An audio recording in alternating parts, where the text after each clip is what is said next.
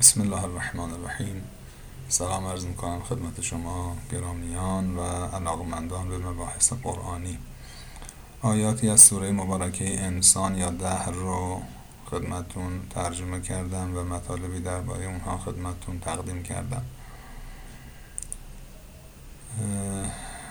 توی این جلسه می‌خوام چند آیه از اواخر این سوره رو براتون معنا بکنم خداوند به پیامبرش میفرماید که وذکر اسم ربک بکرتا و اصیلا. در آیه 25 این سوره. به یاد پروردگارت باش. البته ما رب و قبلا براتون معنی کرده بودیم که معنای اصلیش صاحب و مالک و صاحب اختیاره. خداوند مالک و صاحب اختیار ماست. میفرماید نام این مالک و صاحب اختیار خودت رو که تو در واقع بنده و برده او هستی یاد کن به زبان بیار یاد کن بکرتن و اصیلا صبح و عصر. که این می‌تونه به این معنا باشه که به قول خودمون صبح و شام یعنی دائم کنایه از دوام باشه. یا ممکنه کنایه از اوقات نماز باشه در صبح و عصر. به خدا را یاد کن یعنی نماز بخوان. شاید با توجه به آیه بعدی که میفرمد و من اللیل فسجد له و سبحه لیلا طویلا که راجب نماز در شب سجده کردن در شب خداوند صحبت کرده شاید شاید این بگیم که اشاره به اوقات بخشی از اوقات نمازهای یومیه رو تو این دوتا آیه میفرماید. ممکنه اینطورم باشه. حالا حال میفرماید آیه بعدی و من اللیل فسجد له.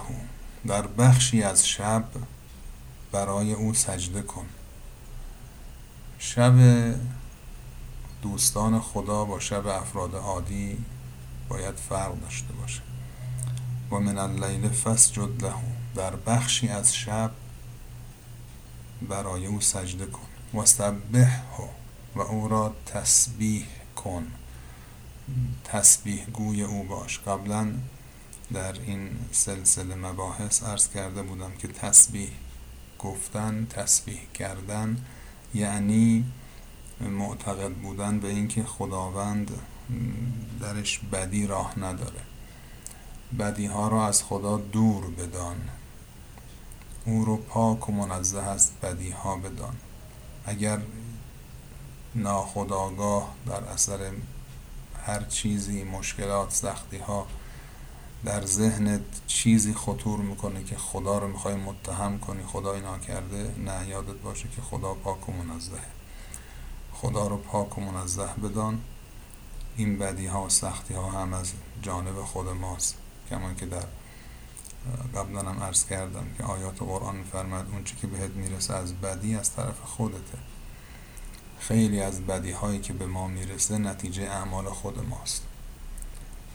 مثلا میفرماید زهر الفساد فی البر و البحر به ما کسبت عید الناس. فساد فساد به معنی فساد اخلاقی نیست یعنی مشکلات گرفتاری ها تباهی ها در زمین در خشکی و دریا پیدا شد. زهر الفساد و البر و البحر. اصلا نظام می‌بینید طبیعی طبیعت به هم ریخته. مشکلات سیل نمی‌دونم زلزله ناراحتی چه چه میاد به ما کسبت عید الناس. به خاطر کارهایی که مردم کردن. یعنی یکی از عوامل این مشکلات که تماما علل طبیعی داره. منتهای این علل طبیعی ریشه از یک جاهای دیگری می‌گیره. گویی قوانینی علاوه بر قوانین مادی و فیزیکی و طبیعی که در این جهان حاکم هست قوانین دیگری هم در پس این پرده هست و اون قوانین هم در رخدادهای این جهان مؤثر هستند که در آیات قرآن به اینها اشاره شده که به خاطر کارهای مردم اتفاقاتی رخ میده. چه اتفاقات خوب چه اتفاقات بد. این آیه که خوندم در سوره روم هست. آیه چهل و یک که میفرماید این تباهی ها مشکلات همه ایجاد شده در زمین و دریا. لیذیقهم بعض الذی عملو تا بخشی از کارهاشون رو خدا بهشون بچشونه. یعنی عکس العمل کارهای خودشونه. این منافاتی با قوانین طبیعت نداره ها. کسی فکر نکنه که مثلا اگه من کار بدی کردم این کار بد من یهو باعث میشه یهو زمین زلزله بشه. زلزله بر اثر یک سری فعل و انفعالات درون زمینه. منتها این اتفاقات کاملا به ماورا طبیعه هم متصل هست.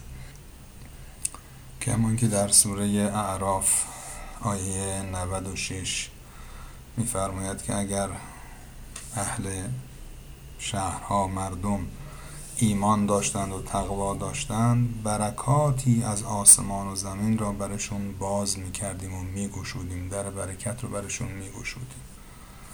ولو ان اهل القرى آمنوا واتقوا لفتحنا عليهم برکات من السماء والارض پس خلاصه کلام کارهای خود ماست که خیلی وقتا خیلی مشکلات برای ما ایجاد می‌کنه. علایه حال خدا پاک و منزه. اینجا میفرمد در آیه سوره انسان آیه 26 که صحبت می‌کردیم و من اللیل فسجد له بخشی از شب رو بذار برای خدا سجده کن. و سبح و او را تسبیح بگو پاک و منزه بدان. لیلا در دل شب لیلا طویلا در شبی طولانی. یا فسبح لیلا طویلا این طویلا اشاره به اون تسبیحه یعنی در شب تسبیحی طولانی بگو. و خدا را طولانی پاک و منزه بدان که اینها می‌تونه کنایه باشه از نماز خواندن در دل شب. بعد میفرماید که ان هؤلاء یحبون العاجله. به پیامبر میفرماید این مردم یحبون العاجله. این عاجله عاجله با با عین یعنی چیز دم دست چیزی که خیلی زود دم دستشون هست و همینجا هست. یعنی کنایه از همین شرایط فعلی دنیا. اینها دنیا رو دوست دارن. و یذرون وراءهم یوما ثقیلا. و رها کرده اند پشت سرشون انداخته اند روزی سنگین را. یا روزی که ورا اینا هست پیش روشون هست به دنبال خواهد آمد را روز این چنین روز سنگینی را که در خلاصه پیش رو دارن رها کردن. اصلا فکرشو نمی‌کنن. بی خیال بی خیالش هستن. ان هؤلاء یحبون العاجله و یذرون وراءهم یوما ثقیلا. بعد میفرمد نحن خلقناهم و شددنا اسرهم ما خودمون ها رو خلق کردیم. خودمونم اینها رو پیکرشون رو به اصطلاح مستحکم کردیم این اسکلت و این هیکل و این تن و بدن رو به اصطلاح سرهم کردیم. و اذا شئنا بدلنا امثالهم. اگرم بخوایم می‌تونیم جایگزینشون بکنیم. کار مشکلی نیست برای ما. و این آیه آخر که این آخر سوره نیست. تو این عرایز بنده آخر آیه که عرض می‌کنم. بعد میفرماید ان هذه تذکره. اینا که داریم میگیم اینها همش تذکره هست. تذکره در زبان عربی یعنی یادآوری تلنگر. یه چیزی که آدمو به یاد میاندازه. یعنی فقط می‌خوایم یادتون بیفته اون فدرتتون اون درونتون که خفته است بیدار بشه. ان هذه تذکره. فمن شاء هر کس که حالا بخواد اتخذ الى ربه سبیلا. حالا هر کی خودش بخواد بیاد راهی که او را به ربش میرساند برای خود برگزیند. هر کی هم نمی‌خواد نخواد. ان هذه تذکره.